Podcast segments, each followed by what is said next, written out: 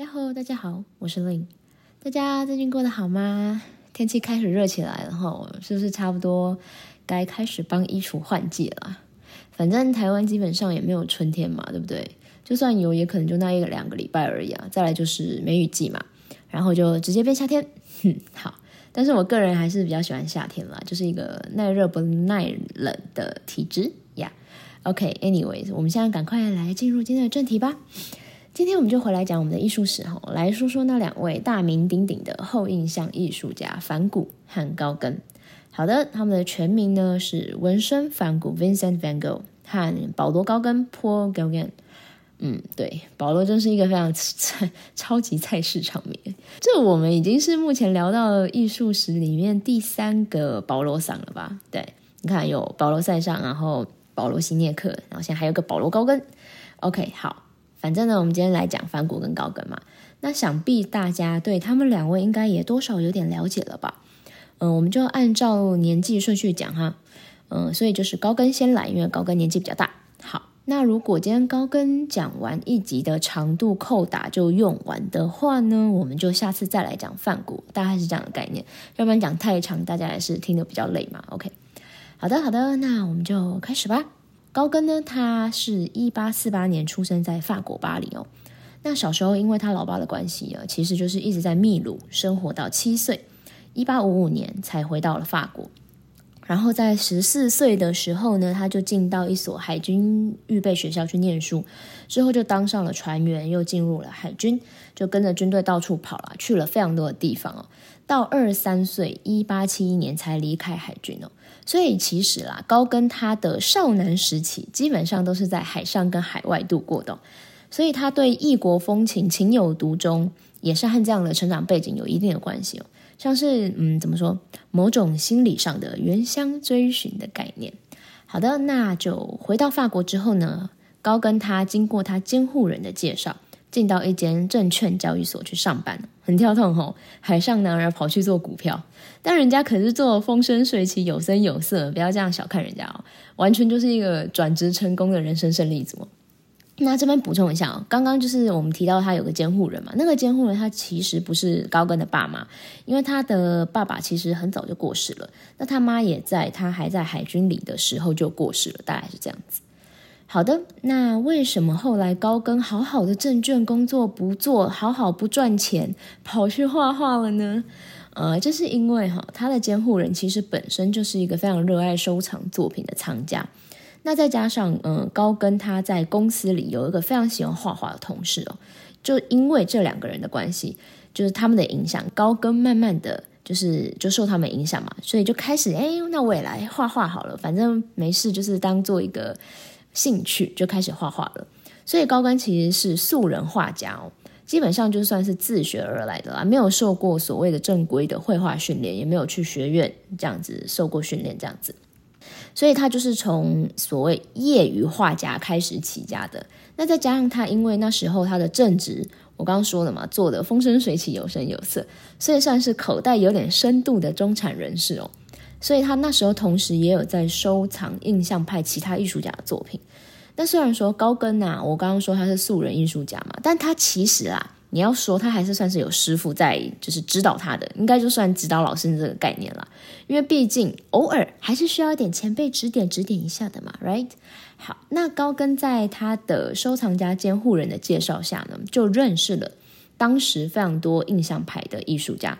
其中呢，就包含了我们所谓那个印象派的人力银行主管毕沙罗先生。高更也就是在毕沙罗的引荐下呢，连续参加了五次的印象派展览哦。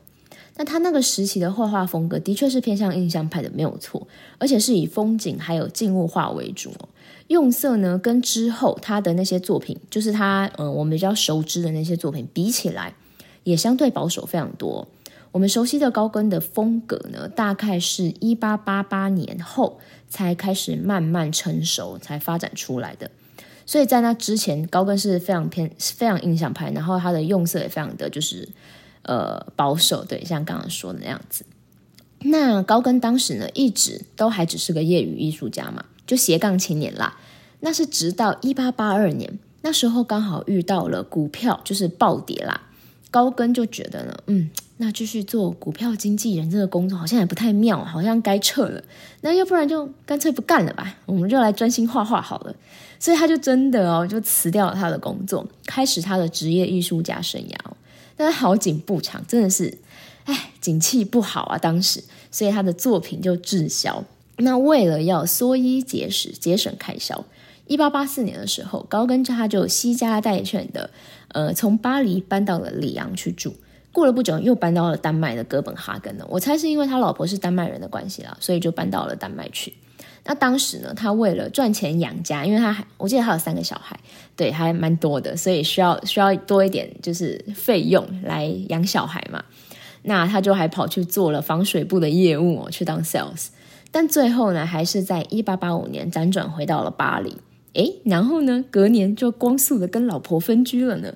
好，然后他就跑去寄宿在他那个前同事兼业余画家的那个朋友家里面，然后同时他也会做点打工，就是去赚一些生活费，支持他继续画画。然后也会变卖一些他以前收藏的作品，就是这样子来变现，这样子。那就是这个时候呢，他开始了摸索他属于他自己新风格的时候。那也应该差不多是这段时间，他就认识了刚搬到巴黎的范古。巴呃，范古是一八八六年来到巴黎的，所以差不多就是那个时间。那虽然高更是由印象派风格起家的，没有错，但是到后来呢，他认为啊，印象派这种绘画方式有点过度追求形式的一个倾向，他不是很喜欢。他认为印象派的作品，它削弱了创作者本身的存在。就是作者本身在画面里面的存在性，还有在作品中扮演的那个角色，就是被削弱。他觉得不是很好，他就是想要去追求不一样的风格。那促使他有这个转变的最主要的原因呢，其实呢就是布列塔尼的当地的人文风情哦。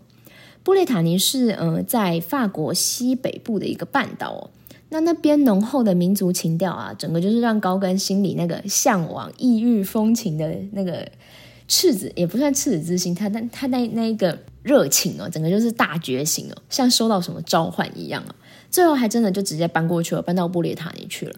高根呢，他除了受到当地人文风景的刺激啊，进而开始转变画风之外呢，影响他的还有当时一个新思潮，叫做象征主义。呃，这边我们就简单说一下象征主义的基本核心概念好了。象征主义呢，其实就是对所谓官方沙龙的另一种反叛。他们认为呢，官方沙龙他们不敢正视现实，逃避自己内心真实的想法还有想象哦，所以主张呢，应该要从这种束缚里面解放出来。相对于印象派是比较针对呃技法、主题、色彩和光线的诠释上的反叛来说呢。象征主义是更思想、更内在取向上的反叛。他们强调以一种呃主观并且非常个人的角度，将自己想象的还有内在的世界用隐喻或者是象征的方式表现出来。高更之后的作品里面呢，常常就出现非常多呃蛮微妙的的一些象征性、隐喻性的装饰或者是布局哦。但我先说清楚，高高更他不是象征主义的艺术家。只能说他在呃作品的某个程度上有吸收，或者是说结合了象征主义的精神，并且呃用自己的表现方式去转化它，转化这一个思想这个概念。那另外一个影响高更的就是日本的浮世绘，Yes again，日本浮世绘。嗯，我们可以看到高更的作品里有大量鲜艳浓烈的色彩。像是色块一样那种扁平、缺乏立体感，还有远近感的绘画方式哦，还有明显的轮廓线条，并且有强烈的装饰性这这几点。那这边我们就直接用高跟一件呃有名的作品来举例好了。这件作品是一八八八年的一件叫做《布道后的幻象》（The Vision After the Sermon）。嗯，它还有另外一个这件作品还有另外一个名字叫做《雅各与天使搏斗》（Jacob Wrestling with the Angel）。那作品描绘的是一群农妇在听完布道之后，眼前出现圣经里面描述的雅各和天使正在摔跤的那个场景哦。但很有趣的是呢，高更他在作品里面把主题本人，也就是我们刚刚说雅各和天使在搏斗的那个场景，他放在画面比较远、比较后面的右后方的部分。有种故意让远主题去远离画面中心的感觉，反而是农妇们的后脑勺占据了画面的前景，让我们这些呃，应该说我们看作品的人的视角，其实就像是站在第二排的其中一位农妇、一位妇人的感觉。那这个某种某个层面上呢，其实也算是呼应了作品的主旨哦，幻觉嘛。对，幻觉是遥远的，看不清楚，也无法靠近嘛，对吧？好，然后呢，我们回到画面上，占据画面中心的呢，它是一棵由右往左倾斜的生长的一棵大树哦。我自己看是觉得比较像是一棵树了，但是其实也有不少的解读是说那不是树，它是一条路。总之，anyway，我们在这边就把它看作是一棵树。那这棵树呢，它将画面分割成左右两个部分呢。简单的看呢，就是一个是近景，一个是远景，分成这两个部分。那画面的左上方还有一只牛在那边玩。那最有趣的部分就是整个背景，或者是说整个地面，你要把它看地面也可以。呃，高跟是用非常鲜艳的红色去呈现哦。这除了能更能调动观者的情绪之外呢，或者是说感受啦。这同时呢，也是一个非常主观的用色方式哦。你看，就是整片都是红色的。那高跟这种超级前卫的绘画方式呢，在当时也可以算是一个前无古人的操作了啦。就是一种啊，我就是想要整块都红的，怎样？就是地或天是什么颜色，我爽就好。我觉得就是应该要是红色这种感觉。所以高更他这个做法，在西洋美术史上也是一个非常划时代的一笔哦，非常也是算是震惊了很多人。就是哎，怎么会有人这样画画？他是在呃绘画的表现方式上又一次的解放哦，让色彩运用非常彻底的跳脱所谓正常还有常规的那个框架，让色彩的选择权完全交到创作者手上的一个方式。这件作品呢，另外一个有趣的地方就是呢，大家有没有发现呢？画里面啊，完全没有影子哦。嗯，对立体感的追求呢，对高更来说不是重点，所以他画里面的所有的人物、所有的物体，都像是嗯镶在一个同一个平面上一样，就是镶在画面上一样。很多画面的细节也被草草带过，或者直接就是省略了。那有些部分甚至有点像是平涂色块的感觉，就是一片平的颜色，这样完全没有任何的立体感，没有任何的颜色过渡。很多地方看起来也有那么点点抽象的味道出来了。大家如果去看一下画面的图片、作品图片，就可以知道我在说什么。好，再来呢，就是呢，高更他也用了明显的轮廓线去区分每个个体嘛。那其实呢，从这里就是可以看出浮世绘对高更在创作上的影响了。再加上这件作品，它整体上有非常强烈的装饰性、韵律感的线条构图，还有刚才说的，就是用极端主观的用色方式。以上这些元素结合起来，就是高更标志性的风格了。也有人称呐，高更这个是综合主义的绘画风格，意思就是啦，就是指他的绘画方式是结合了非常多不同的风格的一个集大成。你看到，就是他从印象派起家嘛，受了印象派的影响。之后又结合了呃，融合了象征主义的概念，还有浮世绘啊，跟热带岛屿的当地的风土民情的影响。其实呢，嗯，要说啦，也可以说是高更的风格算是后印象派到之后野兽派之间的一个过渡阶段啦。但野兽派呢，它其实就是在用色的主观和大胆的这个部分，又把高更的这种做法又推得更极致了。这样子，好，我们回来讲作品。那这件作品，它目前是被收藏在呃爱丁堡的苏格兰国家画廊啊，真希望有一天可以去看看作品本人。好啦，那高更，呃，他是在一八八八年的九月完成了这张布道后的幻想哦。那后来呢，十月的时候，诶，一件事情就发生了，他就是和我们大名鼎鼎的范谷变成了室友。好，我们现在就来简单就来讲讲这两位艺术家有名的八卦哈，就是相爱相杀的故事。我们刚刚说他们变成室友了嘛？但是呢，残念的是，他们这个室友关系呢，其实只维持了两个月，之后就因为两个人的个性都因非常强烈啦，再加上对艺术的看法观点不同的关系，就整个闹翻，就在十二月两个月后就此别过啊。就是互相 say 拜拜了，就是不再往来。那其实啊，说实在的，这比较像是高跟他强行搬走哦，因为范谷啊，他其实算是高跟的小迷弟出身哦，是他的 fan。大家知道这件事情吗？嗯，高更呢，他其实在认识反谷不久之后，就曾经还有对反谷的早期的一张向日葵赞赏有加，让范谷就觉得哇塞，被偶像肯定，反正他就信心大增啦。这可能也是他特别执着于画向日葵的原因之一啦。反正呢，范谷就是超级崇拜高更的，他还甚至哦，他还去安利他的律师弟弟西奥。去让他去赞助高更的创作，因为高更那时候我刚刚有讲嘛，因为画卖不好，然后也也离职了，所以他就穷到其实差不多快脱裤了这样子。所以呢，呃，之后范谷就想说，哎，那我就顺势提议一下，就想说，哎，那不如我们就同居起来，这样还可以就是互相就是节省开销嘛，对不对？这样不是还不错嘛，哥来利尔这样子。那高更他也就答应了，就跟反谷一起到了法国南部的阿尔生活。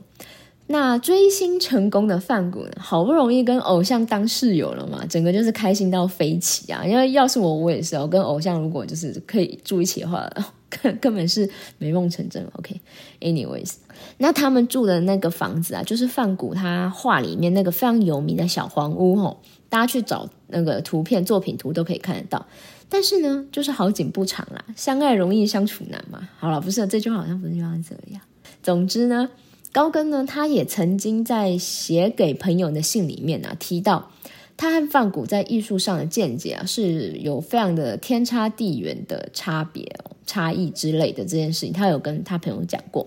那其实呢，就是搞到后来啊，两个人就是完全闹翻嘛。虽然他们曾经有一段蜜月期，但是持续不久。那他们吵架呢，甚至还是会吵到互丢东西的程度哦。就是好像有一次，嗯。